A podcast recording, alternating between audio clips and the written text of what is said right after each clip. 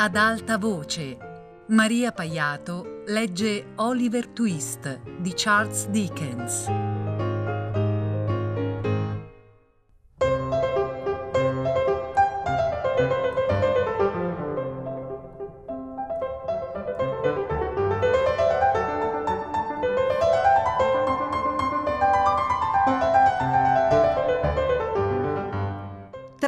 Altri edifici pubblici di una certa cittadina che, per svariati motivi, sarà prudente astenersi dal nominare e alla quale non attribuirò alcun nome immaginario, ve n'è uno che si trova in quasi tutti i centri abitati, grandi o piccoli, vale a dire l'ospizio per i poveri. E in questo ospizio nacque un giorno di un anno che non starò a precisare, in quanto, almeno per il momento, la cosa non può rivestire la benché minima importanza per il lettore, quell'appartenente al genere umano il cui nome figura nell'intestazione del presente capitolo. Sebbene io non sia affatto disposto a sostenere che nascere in un ospizio sia di per sé la circostanza più fortunata e più invidiabile che possa toccare un essere umano, affermo tuttavia che in quel caso particolare a Oliver Twist non sarebbe potuto accadere niente di meglio. In effetti, risultò notevolmente difficile persuadere Oliver ad assumersi il compito di respirare. Una fatica noiosa, ma ciò nonostante indispensabile alla nostra sopravvivenza. E per qualche tempo egli giacque boccheggiante su un materassino di cascami di lana, alquanto squilibrato tra questo mondo e quell'altro lo squilibrio essendo decisamente a favore del secondo.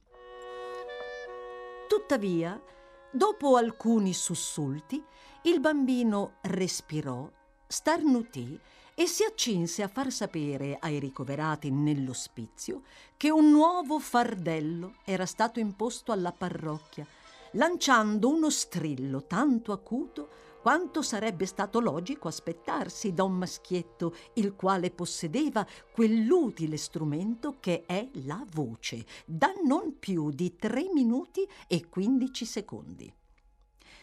Mentre Oliver forniva questa prima prova del libero e ottimo funzionamento dei propri polmoni, la coperta malconcia gettata con noncuranza sul letto di ferro si mosse frusciando il viso pallido di una donna giovane si sollevò debolmente dal guanciale e una voce fioca pronunciò alquanto confusamente le parole Lasciatemi vedere il bambino.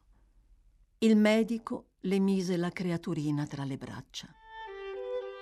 Lei premette appassionatamente le labbra esangui e gelide sulla fronte del bambino, si passò le mani sul viso si guardò attorno con terrore e sgomento, venne percorsa da lunghi brividi, ricadde sul guanciale e morì. Le massaggiarono il petto, le mani, le tempie, ma il sangue si era gelato per sempre.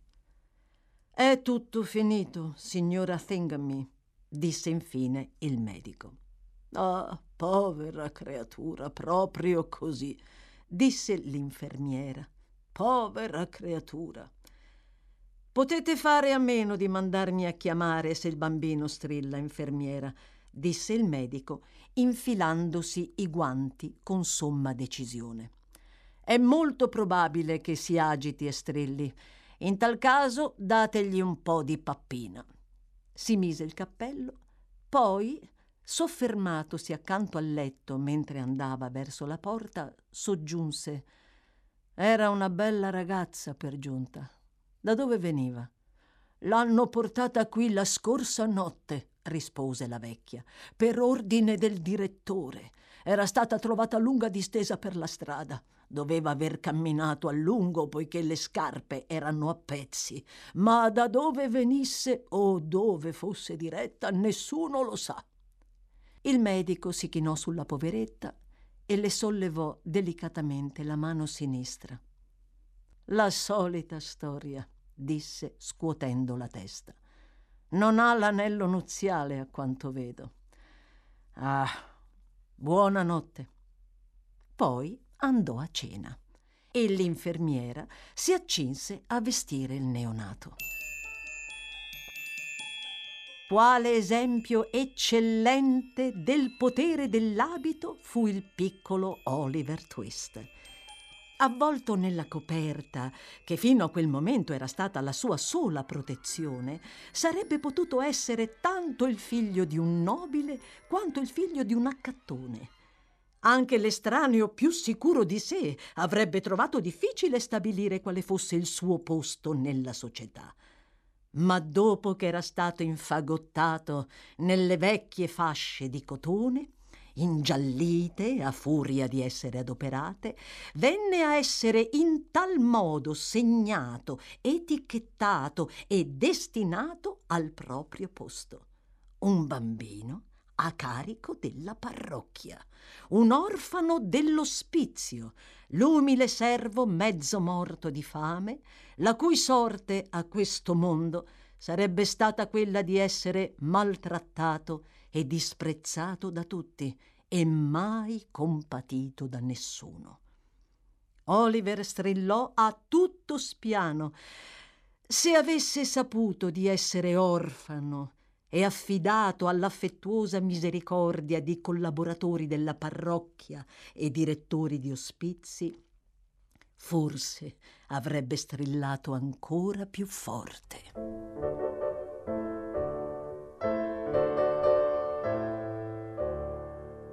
Negli otto o dieci mesi che seguirono, Oliver fu la vittima di un sistematico susseguirsi di tradimenti e di inganni. La situazione di inedia e di abbandono del neonato orfano venne debitamente riferita dalle autorità dell'ospizio alle autorità della parrocchia. Le autorità della parrocchia domandarono dignitosamente alle autorità dell'ospizio se in quel momento non si trovasse nella casa una donna in grado di dare a Oliver Twist l'affetto e il nutrimento che gli erano necessari. Le autorità dell'ospizio risposero umilmente che una donna in grado di fare questo non esisteva. Dopodiché le autorità della parrocchia magnanimamente e umanitariamente decisero che Oliver doveva essere mandato in campagna, vale a dire, in altri termini, affidato a una dipendenza dell'ospizio situata a circa 5 chilometri di distanza.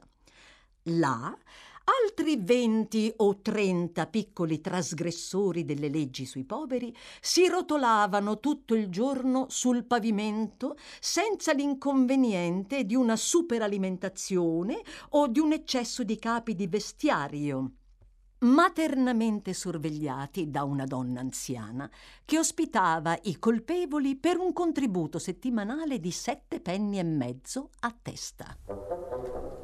Sette penny e mezzo alla settimana consentono di nutrire abbondantemente un bambino. Molti generi alimentari potevano essere acquistati con questa sommetta, quanto bastava per sovraccaricare lo stomaco e causare mal di pancia. La vecchia era una donna ricca di saggezza e di esperienza sapeva che cosa giovava ai bambini e aveva un'idea molto chiara e precisa di quello che giovava a lei. Per conseguenza, destinava a se stessa la maggior parte del contributo settimanale e nutriva gli orfanelli della parrocchia con razioni ancora più scarse di quelle previste inizialmente, scavando così sotto il già profondo abisso, un abisso ancor più profondo. Così, al suo nono compleanno, Oliver Twist era un bambino pallido e sparuto, alquanto piccolo di statura e con una circonferenza toracica decisamente scarsa ma la natura e l'ereditarietà avevano fatto sì che nel petto di Oliver si celasse una gagliarda capacità di resistenza, la quale era riuscita a trovare spazio in abbondanza in cui espandersi, grazie forse alla scarsa alimentazione nell'ospizio. E a questa circostanza può probabilmente essere dovuto il fatto che egli fosse arrivato al nono compleanno. Comunque stessero le cose, in ogni modo, era il suo nono compleanno e Oliver lo stava festeggiando nella carbonaia con la scelta compagnia di altri due signorini che, dopo essersi buscati insieme a lui una buona dose di bacchettate, erano stati rinchiusi lì per avere spudoratamente affermato di essere affamati, quando la signora Mann, la buona direttrice dell'ospizio, venne colta di sorpresa dall'arrivo del messo parrocchiale, il signor Bumble, che stava sforzandosi di aprire il cancelletto del giardino. Bontà del cielo! Siete voi, signor Bumble! esclamò la signora Mann, sporgendosi dalla finestra e simulando assai bene l'estasi della felicità.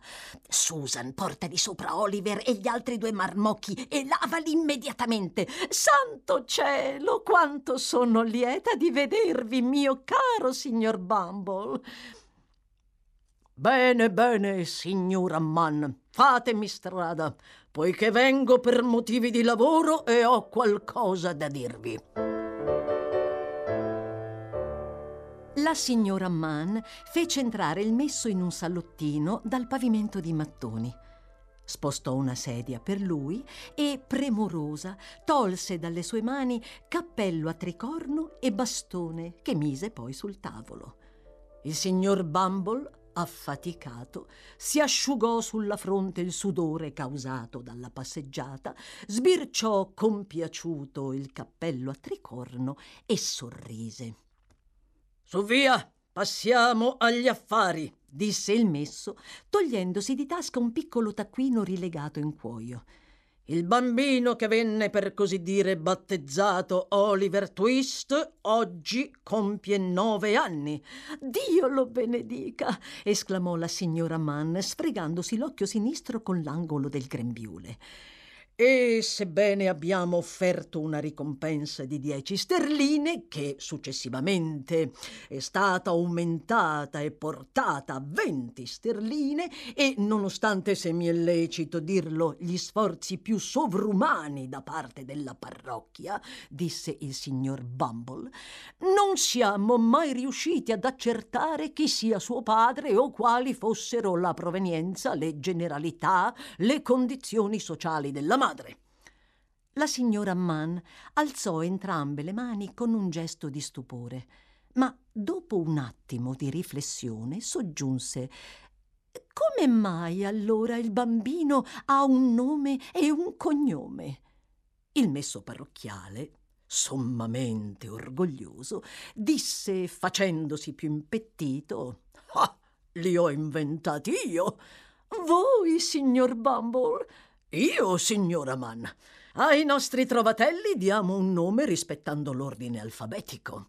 All'ultimo toccava la S e lo chiamai Swabble. A questo è toccata la T e l'ho chiamato Twist. Il prossimo si chiamerà Unwin e quell'altro ancora si chiamerà Wilkins. Ho già i nomi belli e pronti fino all'ultima lettera dell'alfabeto e una volta arrivati alla Z si ricomincia da capo. Ma voi siete un vero letterato, signore, esclamò la signora Mann. Beh, beh, fece il messo parrocchiale manifestamente soddisfatto del complimento. Potrei anche esserlo. sì, può darsi che lo sia, signora Mann. Poi soggiunse Poiché Oliver è ormai troppo grandicello per restare qui, il consiglio ha deciso di farlo tornare all'ospizio e sono venuto io stesso a condurlo là. Pertanto fatemelo vedere immediatamente. Vado subito a prenderlo, disse la signora Mann uscendo dalla stanza. Dopodiché Oliver, al quale nel frattempo era stato tolto tutto quello strato di sudiciume che gli copriva come una crosta la faccia e le mani e che poteva essere eliminato con un solo lavacro, venne condotto nella stanza dalla sua benevola protettrice. Fa un inchino al signore Oliver, disse la signora Mann. Oliver fece un inchino, diviso in parti uguali tra il messo parrocchiale sulla sedia e il cappello a tricorno sul tavolo. Vuoi venire con me, Oliver? disse il signor Bumble in tono maestoso. Oliver stava per dire che era disposto ad andare con chiunque e con somma prontezza, quando, alzando gli occhi, scorse la signora Mann che si era spostata dietro la sedia del messo parrocchiale e che stava minacciando lui con il pugno e un'espressione furente sulla faccia. Mangiò subito la foglia, poiché quel pugno gli era piombato troppe volte sul corpo per non essersi impresso profondamente nel suo ricordo. Verrà anche lei con me? domandò il povero bambino. No, non può, rispose il signor Bumble, ma potrà venire qualche volta a farti visita. Non era molto difficile per Oliver farsi venire le lacrime agli occhi. La fame e i maltrattamenti recenti sono di grande aiuto se uno vuole piangere. E Oliver pianse davvero, con somma naturalezza. La signora Mann lo abbracciò innumerevoli volte, non solo, ma gli diede, e questo riuscì mille volte più gradito al bambino, un pezzo di pane imburrato, affinché non dovesse sembrare troppo famelico una volta giunto all'ospizio. Con la fetta di pane in mano e il berrettino di panno marrone della parrocchia sul capo, Oliver venne così condotto dal signor Bumble fuori dalla squallida casa, dove né una buona parola né uno sguardo compassionevole avevano mai reso un po' meno tenebrosa la sua infanzia. Eppure egli proruppe in un gran pianto di dolore infantile mentre il cancelletto del giardino si chiudeva alle sue spalle. Per quanto perfidi potessero essere i piccoli compagni nella sofferenza che stava lasciando dietro di sé, si trattava degli unici amici che avesse mai avuto e la sensazione di essere solo nell'immenso, sconfinato mondo si insinuò per la prima volta nel cuore del bambino. Il signor Bumble camminava a lunghi passi e il piccolo Oliver, stringendo saldamente il polsino guarnito di pizzo di lui, gli trotterellava accanto, domandando ogni quattro o cinquecento metri se fossero quasi arrivati. A tali domande il signor Bumble rispondeva in modo assai conciso e con un tono molto brusco.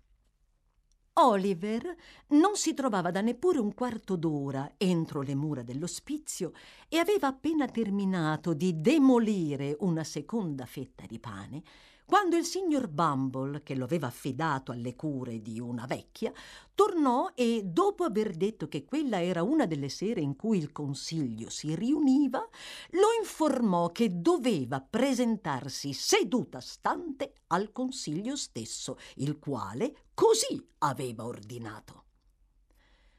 Non avendo un'idea molto chiara di quello che poteva essere un consiglio, Oliver rimase alquanto incerto e non seppe bene se avrebbe dovuto ridere o piangere.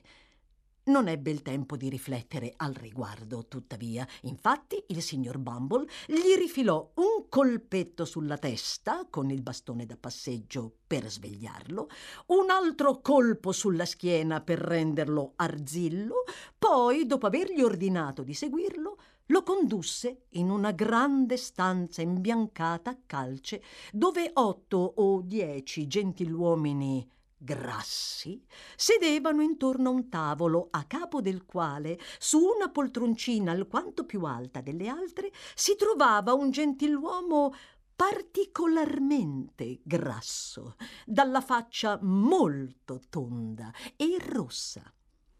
Inchinati al consiglio, disse Bumble.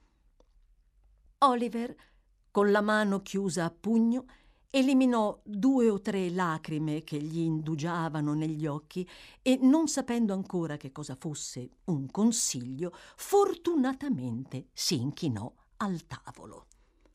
Figliolo, disse il gentiluomo sulla sedia più alta, ascolta me. Sai di essere un orfano, presumo. Che cosa vuol dire orfano, signore? Domandò Oliver. Il bambino è proprio stupido, asserì un gentiluomo dal panciotto bianco, in un tono di voce molto deciso. Silenzio! disse il signore che aveva parlato per primo. Sai di non avere né padre né madre e di essere stato cresciuto dalla parrocchia, non è vero? Sì, signore, rispose Oliver. Bene, sei venuto qui per essere istruito e per imparare un mestiere utile, disse il gentiluomo rosso in faccia sulla sedia più alta. Pertanto domattina alle sei comincerai a lavorare alla cernita della stoppa, soggiunse quello arcigno dal panciotto bianco. Per ordine del messo parrocchiale, Oliver si inchinò profondamente, grato del fatto che entrambi i vantaggi venissero a essere accomunati nel semplice lavoro della cernita della stoppa. Poi fu frettolosamente condotto in un grande stanzone, dove, su un letto ruvido e duro, si addormentò a furia di singhiozzare. Quale nobile esempio delle leggi umanitarie in questo paese privilegiato consentono ai poveri di dormire.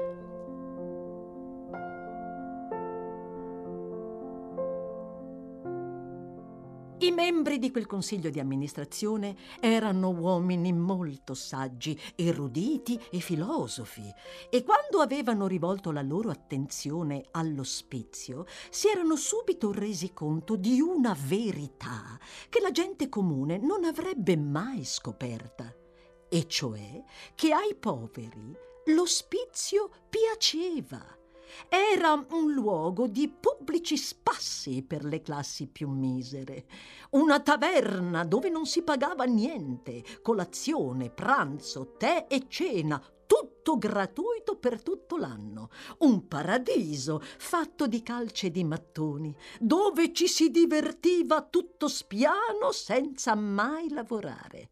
Oh, oh, avevano detto i membri del consiglio di amministrazione con un'aria molto saputa. Rimedieremo noi a questa situazione. Faremo cessare lo scandalo in men che non si dica.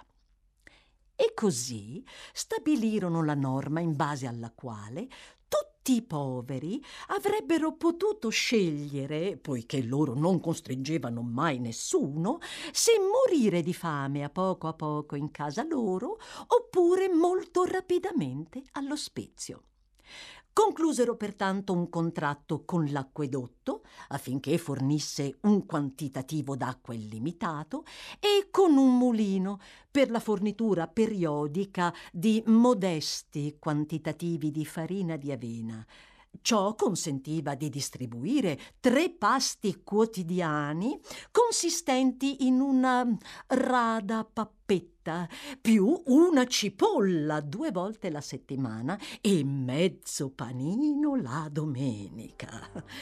Durante i primi sei mesi dopo l'arrivo di Oliver Twist, il nuovo sistema venne pienamente applicato risultò a tutta prima alquanto costoso a causa dell'aumento delle spese per i funerali e della necessità di far restringere i vestiti di tutti i poveri che, dopo una settimana o due di pappine, diventavano troppo larghi per i loro corpi ridotti a scheletri ma ben presto il numero dei ricoverati nell'ospizio diminuì e il consiglio d'amministrazione andò in estasi.